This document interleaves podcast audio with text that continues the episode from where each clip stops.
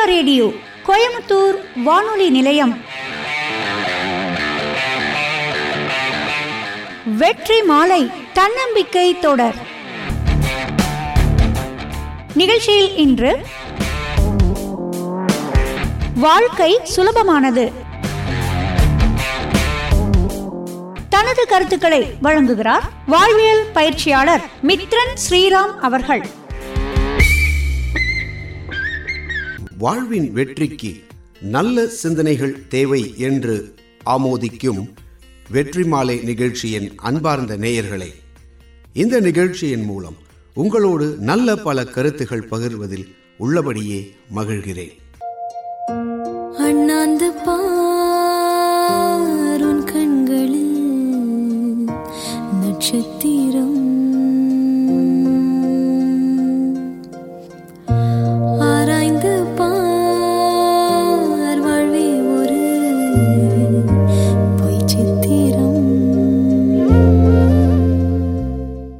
வாழ்க்கை சுலபமானது. வாழ்க்கை எப்போ சுலபமாக இருந்தது? உங்களுக்கு ஒரு சந்தேகம் வருது. வாழ்க்கை ரொம்ப கன்ஃபியூஷனாகவும் சிக்கலாகவும் டென்ஷனாகவும் எல்லாருக்கூடையும் சண்டை சச்சரவு பிரச்சனை ஆஃபீஸில் ஒரு மாதிரி பிரச்சனை வீட்டில் வேறு மாதிரி பிரச்சனை ஸ்கூலுக்கு போனால் அது வேறு மாதிரி இருக்குது அப்படின்னு நம்ம எந்த சூழ்நிலையில் வாழ்க்கையில் இருந்தாலும் எந்த ஏஜ் ஃபேக்டரில் இருந்தாலும் வாழ்க்கை சுலபமாக இல்லை. போராட்டம் நிறைந்ததாக தான் வாழ்க்கை இருக்குது அப்படின்னு இருக்கிற சுச்சுவேஷனில் நீங்கள் வந்து வாழ்க்கையே சுலபமானதுன்னு சொல்கிறது வந்து எப்படி? எப்போ தான் எங்கள் வாழ்க்கை சுலபமாக இருந்திருக்கு? அப்படிங்கிற ஒரு சந்தேகம் இப்போ உங்களுக்கு வர மாதிரியே எல்லாருக்குமே வந்துட்டுருக்குன்றதில் எந்த மாற்றமும் கிடையாது. இப்போ அப்படியே கொஞ்சம் ஃப்ளாஷ்பேக்கு போனால் குழந்தையாக இருந்தப்போ காலத்தை யோசிச்சு பாருங்களேன். எதை பற்றியுமே கவலைப்படாத ஒரு ஆனந்தமான ஒரு வாழ்க்கைன்னா அது குழந்தையாக இருந்த பருவம் தான் இப்போ பெரியவங்களா ஆன பின்னாடி தான் பிரச்சனை. அப்போது சிறு வயதில் என்னன்னு பார்த்தோம்னா உலகத்தையே நம்ம ரொம்ப ரொம்ப சிம்பிளாக பார்த்தோம். ஒரு நம்பிக்கையோட பார்த்தோம். அப்போது குழந்தை பருவம்ன்றது என்னன்னா என்னால் இது முடியும் என்னால் இதை அடைய முடியும்னு ஆசைப்பட்டது எல்லாத்தையுமே அடைய முடிஞ்சது. நம்ம குழந்தையா இருக்கும்போது நம்ம அழுது அந்த விஷயத்தை நம்ம வந்து சாதிச்சிருப்போம். சிறு வயசுலாம் உங்களுக்கு எப்படி இருந்ததுன்னா பார்த்து யார் நம்மளை சிரிச்சாலே வெரி குட் நல்லா இருக்கேப்பா அப்படின்னு சொன்னால் குட் பாய் அப்படின்னு சொல்லிட்டாங்கன்னா நமக்கு ரொம்ப பிடிச்சிது. அப்புறம் என்ன வீட்லேயே பாருங்களேன் ஒரு குழந்தைகிட்ட யார் அதிகமாக அன்பு செலுத்துகிறாங்களோ உனக்கு யாரை பிடிக்கும்னு கேட்டால் டக்குன்னு அவங்களுக்கு காமிச்சிடும். கோமா பேசினவங்கள வெறுத்தோம். இது வந்து குழந்தையா இருக்கும் போதில் இப்போவுமே அப்படி தானே நம்ம இருக்கோம். யாராவது நம்மளை கோச்சிக்கிட்டோன்னா அவங்கக்கிட்ட திருப்பி பேசுறதுக்கு நமக்கு ஒரு கஷ்டம் இருக்குது பார்த்த விஷயங்கள் எல்லாத்தையுமே அப்படியே நம்பணும். சூதுவாது தெரியாமல் இருந்தோம். இதுதான். இப்படியே தான் போயிட்டு இருந்தது. இப்போ என்னாச்சுன்னா பெரியவங்க ஆன பின்னாடி சூழ்நிலை வேறு மாதிரி இருக்குதுன்னு நம்ம வருத்தப்பட்டுட்டு இருக்கோம். உலகம் வேற மாதிரியான விஷயங்களை நமக்கு கற்றுத் தரும்போது கஷ்டமா இருக்கு. இத்தனை சிக்கல்கள் இருக்கும் பொழுது இப்போ சொல்லுங்க வாழ்க்கை சுலபமானதா? அப்படின்னு ஒரு கேள்வி வருது இல்லையா? இப்போவும் நான் சொல்றேன் உண்மையிலேயே வாழ்க்கை சுலபமானது தான் என்னன்னா வளர வளர மாயையிலையும் முட்டாள்தனத்தையும் நாம் என்ன செஞ்சிட்டோம்? ஃப்ரெண்ட் ஆக்கிட்டோம். ஆறாவது அறிவு இல்லை ஏழாவது அறிவு எட்டாவது அறிவுலாம் எனக்கு இருக்குது நான் ப்ரில்லியண்ட் ஆகிட்டு இருக்கேங்கிற ஒரு எண்ணம் நம்ம தலைக்கு வந்த பின்னாடி தான் உண்மையில் என்ன பண்ணுறோம் மாயையும் முட்டாள்தனத்தையும் ஃப்ரெண்ட் ஆக்கிட்டு வெளியிலிருந்து வர நிறைய நெகட்டிவ் விஷயங்களை மனசுக்குள்ளே போட்டுட்டு மனசை டோட்டலாக பொல்லிவுட் பண்ணி வச்சுருக்கோன்றது தான் யதார்த்தம்.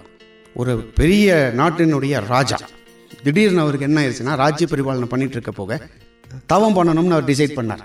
சரி நான் எல்லாம் நம்மளை வந்து வணக்கம் அரிசேன்னு சொல்கிற போக எல்லாரும் என் காலில் வந்து விழணும்னு அந்த ராஜாக்கு திடீர்னு ஒரு ஆசை வந்து பக்கத்தில் இருக்கிற காட்டில் போய் தவம் பண்ணுறதுக்கு போகிறார் பக்கத்தில் ஒரு நடனப்பள்ளி இருக்குது முதல் நாள் என்ன பண்ணுறாருனா இந்த மழை வெயில் பூச்சி எல்லாம் தன்னை தாக்காத மாதிரி ஒரு பந்தோபஸ்தாக பாதுகாப்பான ஒரு இடத்த செலக்ட் பண்ணி அங்கே தவம் பண்ணுறதுக்கு உட்காந்துடுறார் ரெண்டாவது நாள் என்னாச்சுன்னா ஒரு அழகான பெண் வந்து அங்கே நடனம் கற்க வந்ததை பார்த்துட்டார். பார்த்ததுலேருந்து அவருடைய மனசு என்ன ஆயிடுச்சுன்னா பேதலிச்சு போச்சு. ஆனால் சரி நம்ம தவம் பண்ணுறதுக்கு தான்ப்பா வந்திருக்கோம். இந்த மாதிரியெல்லாம் நம்ம எண்ணங்களை செதற விடக்கூடாதுன்னு சொல்லி டக்குன்னு அவர் என்ன பண்ணிட்டாருன்னா கண்ணில் ஒரு துணியை வச்சு கண்ணை மூடிட்டார். மூணாவது நாள். இந்த ஜல் ஜல் ஜல்னு ஜரி சத்தம். அவர் காது ரொம்ப தொந்தரவு கொண்டே இருந்தது. பார்த்தார் சரி நம்மளை தவம் பண்ண விடமாட்டாங்க போல இருக்கு அப்படின்னு சொல்லி இந்த சத்தம் நமக்கு ரொம்ப இம்சையாக இருக்குன்னு காதில் பஞ்சு அடைச்சிட்டு சத்தத்தை பிளாக் பண்ணார். நாலாவது நாள் அந்த பொண்ணு நடந்து வரும்பொழுது அவளுடைய கூந்தலில் இந்த பூவுடைய வாசம் வந்து அப்படியே ஒரு மூக்கில் பேஜார் பண்ண ஆரம்பிச்சது. ரொம்ப தொந்தரவு பண்ணுச்சு. பார்த்தார் மூக்கையும் ஒரு துணியால் கட்டிட்டார். அஞ்சாவது நாள் அந்த பெண் வர நேரம் ஆன உடனே இவருடைய மனசுக்குள்ளே பார்த்தீங்கன்னா ஒரு படபடப்பு. என்னடா அது வழக்கமாக இந்த டைமில் வருவாங்களே வரலையேன்னு இவருடைய மனசு வந்து ஒரு மாதிரி போயிட்டுருக்கு. வாசம் இன்னும் வரலையே அப்படின்னு சொல்லி என்ன பண்ணிட்டாருன்னா மூக்கு துணியை கழட்டிட்டார். கொலுசு சத்தம் கேட்கலையே ஒருவேளை இந்த பஞ்சு அடைச்சிட்டு இருக்கிறதுனால தான் இருக்கும் அப்படின்னு சொல்லிட்டு காதிலிருந்து பஞ்சு எடுத்தார். அதுக்கப்புறமும் சத்தம் கேட்கல. ஒருவேளை தூரத்தில் வராலோ என்னமோ அப்படின்ற ஒரு டவுட்டில் என்ன பண்ணாருன்னா கண்ணில் இருக்கிற கண் கட்டை அவுத்தார். இது ஆக்சுவலாக என்ன இருக்குன்னா இந்த தவம் இருக்கிற இந்த சாமியாரை பார்த்து ஆசீர்வாதம் வாங்கிட்டு கிளாஸுக்கு போவோம்னு சொல்லிட்டு அந்த பொண்ணு ஆசிரமத்துக்குள்ளே வந்து இவரை தரிசனம் பண்ணிட்டு நின்றுட்டுருக்கு இவர் இந்த கண் கட்டையும் அழித்தப்போ இவர் அந்த பெண்ணை இவ்வளோ கிட்டத்தில் பார்த்து அந்த பெண்ணும் இவரை கிட்டத்தில் பார்க்கவும் இவர் என்ன பண்ணிட்டார்னா அம்மா நான் இந்த நாட்டுக்கே ராஜா. நீ என்ன கல்யாணம் பண்ணிக்கிறியான்னு கேட்டார். அப்போ அந்த பொண்ணும் டக்குன்னு சரிங்க அதனால நான் மகாராணியாக வாழுறதுன்றது பெரிய சமாச்சாரம் இல்லையா? ஸோ அதனால் சரிங்க அப்படின்னு சொல்ல இப்போ இவர் தவம் பண்ண கதை வந்து அந்த மாதிரி முடிஞ்சு போச்சு. இப்போது நாம் என்ன செய்கிறோன்னா அப்படித்தான் வாழ்க்கையில் பல விஷயங்களில் சிக்கி சிக்கி வாழ்க்கையை சிக்கலாக்கிட்டு இருக்கோம். நல்ல விஷயங்கள்லேருந்து மட்டும் கிடையாது. நம்மளுடைய சுயத்திலிருந்தே விலகி போய் நம்மளுடைய வாழ்க்கையினோட தேவை என்ன அப்படிங்கிற தெளிவு இல்லாமல் பாதையே தெரியாத பயணம் தான் போயிட்டுருக்கோம் ஸோ இப்போ அந்த ராஜா மாதிரி நாமளும் ஐம்புலனுக்கு அடிமை தான். ஆனால் வேற மாதிரி. இப்போது உங்களோட கண்ணுக்கு நீங்கள் கொடுக்கக்கூடிய விஷயங்கள் என்னென்னு பார்த்தா அளவுக்கு அதிகமாக டிவி மொபைல் ஃபோன் கம்ப்யூட்டர் சின்ன வயசுலேயே பார்வை கோளாறு கரெக்டாக இன்றைக்கி குழந்தைங்கள்லாம் மொபைல் ஃபோனை ஆக்சஸ் பண்ணுது. ஆ எனக்கு தெரியாததெல்லாம் கூட என்னுடைய குழந்தைக்கு தெரியுதுன்னு நம்ம பெருமை பேசுகிறோம் ஆனால் பாருங்கள் நிறைய குழந்தைகள் சின்ன வயசுல ஸ்கூலுக்கு போகும்போதே கண்ணாடி போடுது காதுக்கு நிறைய இறைச்சலை கொடுத்து காதையும் கெடுத்து வச்சாச்சு. ஹெட்ஃபோனை போட்டு இயர் ட்ரம்ஸ் எல்லாம் கிழிஞ்சு போகிற அளவுக்கு ஓவராக சத்த இறைச்சலை கொடுத்தாச்சு. சுகாதாரமற்ற முறையில் வீட்டையும் சுற்று வட்டாரத்தையும் வச்சு நம்மளுடைய நாசிக்கு தூய்மையான காற்றை சுவாசிக்கிற வாய்ப்பை நிறைய குறைச்சாச்சு. இன்றைக்கி ஏர் பொல்யூஷன் அந்த அளவுக்கு ஆயாச்சு. ஏதேதோ உணவு பழக்க முறைக்கு மாறியாச்சு. ஜீரண மண்டலத்தையே குழப்பி வயிறு சம்பந்தப்பட்ட வியாதி கோளாறு இன்றைக்கி நிறைய வந்தாச்சு. உடம்பை பராமரிக்காமல் சின்ன வயசுலேயே வியாதி. கேளுங்க வாக்கிங் போக முடியாது ஒபிசிட்டிங்கிறோம் தொப்பை இருக்குன்றோம் நடக்க முடியாது உட்கார முடியாது. ஸோ சுருக்கமாக சொல்ல போனால் ஐம்புலனுக்கு அடிமையாக்கி நம்மளுடைய மொத்த உடம்பையே பல வியாதிகளுடைய கூடாரமாக ஆக்கி வாழ்க்கையை நரகமாக மாற்றியாச்சு இதுக்கெல்லாம் காரணம் உங்கள் மனசுக்கு நல்ல விஷயங்களை அதிகம் அறிமுகம் செய்யாமல் நீங்கள் போனதுனால தான் இப்படி போயிட்டு இருக்கிற வாழ்க்கை எங்கேருந்து சுலபமாக இருக்க முடியுன்ற ஒரு கேள்வி இப்போ வருது இல்லையா? இப்போ நான் என்ன சொல்ல வரேன்னா போனது போட்டோம் விட்டுருங்க. மறுபடியும் நம்ம என்ன செய்வோம்? முதல்லேருந்து வரலாம். பெருசாலாம் ஒன்றும் கிடையாது. ஒரு அஞ்சே அஞ்சு விஷயத்தில் நீங்கள் கவனம் செலுத்தினா போதும். சேஞ்ச் யுவர் ஃபோக்கஸ் இப்போ உங்களுடைய கண்ணோட்டத்தை டோட்டலாக மாற்றுங்க happiness of your life depends on the quality of your thoughts இதைத்தான் பெரியவங்க என்ன சொன்னாங்கன்னா எண்ணங்கள் சீரானால் எல்லாமே சீராகும்னு சொன்னாங்க. அப்போ எண்ணத்தை நீங்கள் பாசிட்டிவ் தாட்ஸு நீங்கள் கொண்டு வரணும். அதுக்கப்புறமா அந்த நாளை அந்த நிமிஷத்தை வாழ ஆரம்பிங்க. நேற்றுங்கிறது இறந்த காலம். திரும்பி வராது. அது உங்களுக்கு காலாவதியான செக்கு மாதிரி நாளை டுமாரோ அப்படிங்கிறது என்னன்னா அது இன்னும் வரலை. உங்கள் கைக்கு இன்னும் வரலை போஸ்டேட்டட் செக் மாதிரி ஆனால் டுடேன்னு சொல்கிறோம் இல்லையா இன்று அப்படிங்கிறது வந்து இப்போ உங்கள் கையில் இருக்கிற கேஷ் மாதிரி அதுதான் செல்லுபடியாகும் கரெக்டாக அக்செப்ட் பண்ணுறாங்க இல்லையா? அந்த மாதிரி தான் நீங்கள் உங்களுடைய வாழ்க்கையில் போன வரைக்கும் நடந்தது எல்லாத்துக்கும் புலம்பிட்டு இருக்காதீங்க. ஃப்யூச்சர் என்னவா இருக்குமோ ஏதா இருக்குமோன்றதை பற்றி கவலைப்பட்டு இருக்காதீங்க. இந்த இருக்கிற நிஜத்தில் இந்த நிமிஷத்தை நல்லபடியாக வாழணுங்கிறது நீங்கள் எடுத்துங்க.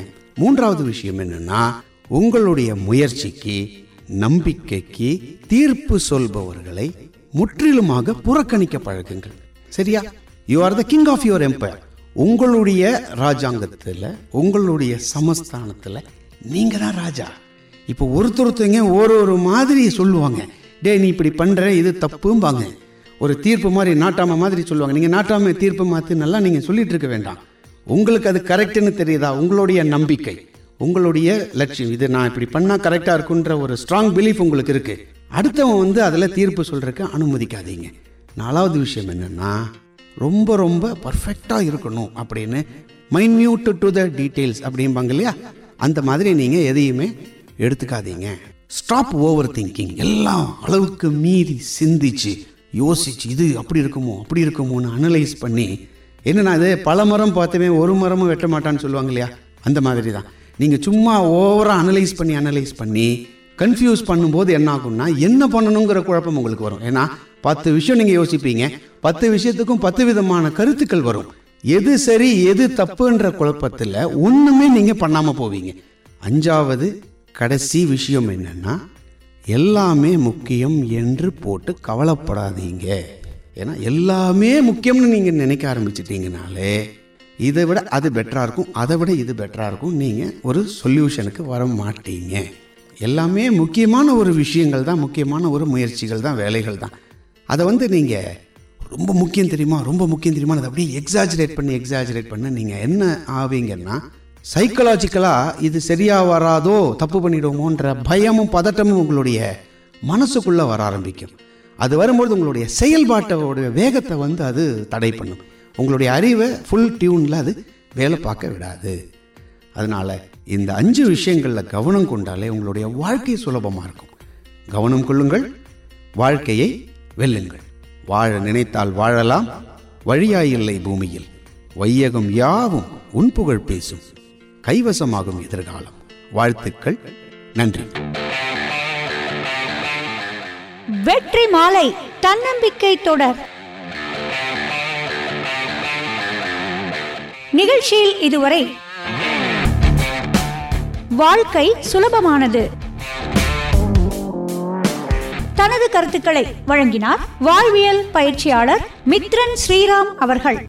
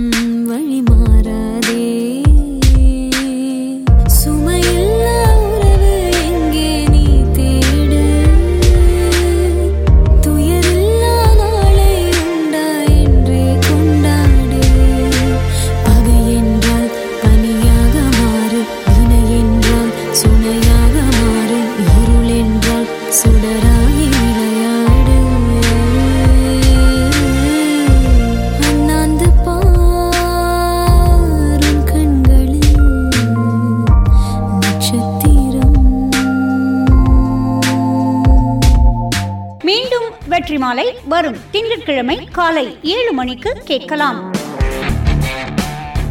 வெற்றி மாலை தன்னம்பிக்கை தொடர். நிகழ்ச்சி பற்றிய உங்கள் கருத்துக்களை எழுதி அனுப்ப வேண்டிய முகவரி நிலைய இயக்குனர் நேயர் நெஞ்சம் பகுதி. அகில இந்திய வானொலி கோயமுத்தூர். திருச்சி சாலை ராமநாதபுரம். கோயமுத்தூர் ஆறு நான்கு ஒன்று பூஜ்ஜியம் நான்கு ஐந்து. அல்லது நமது ஃபேஸ்புக் பக்கம் ஏஐஆர் சிபிஇ பிசியிலும் உங்கள் கருத்துக்களை பதிவிடலாம்.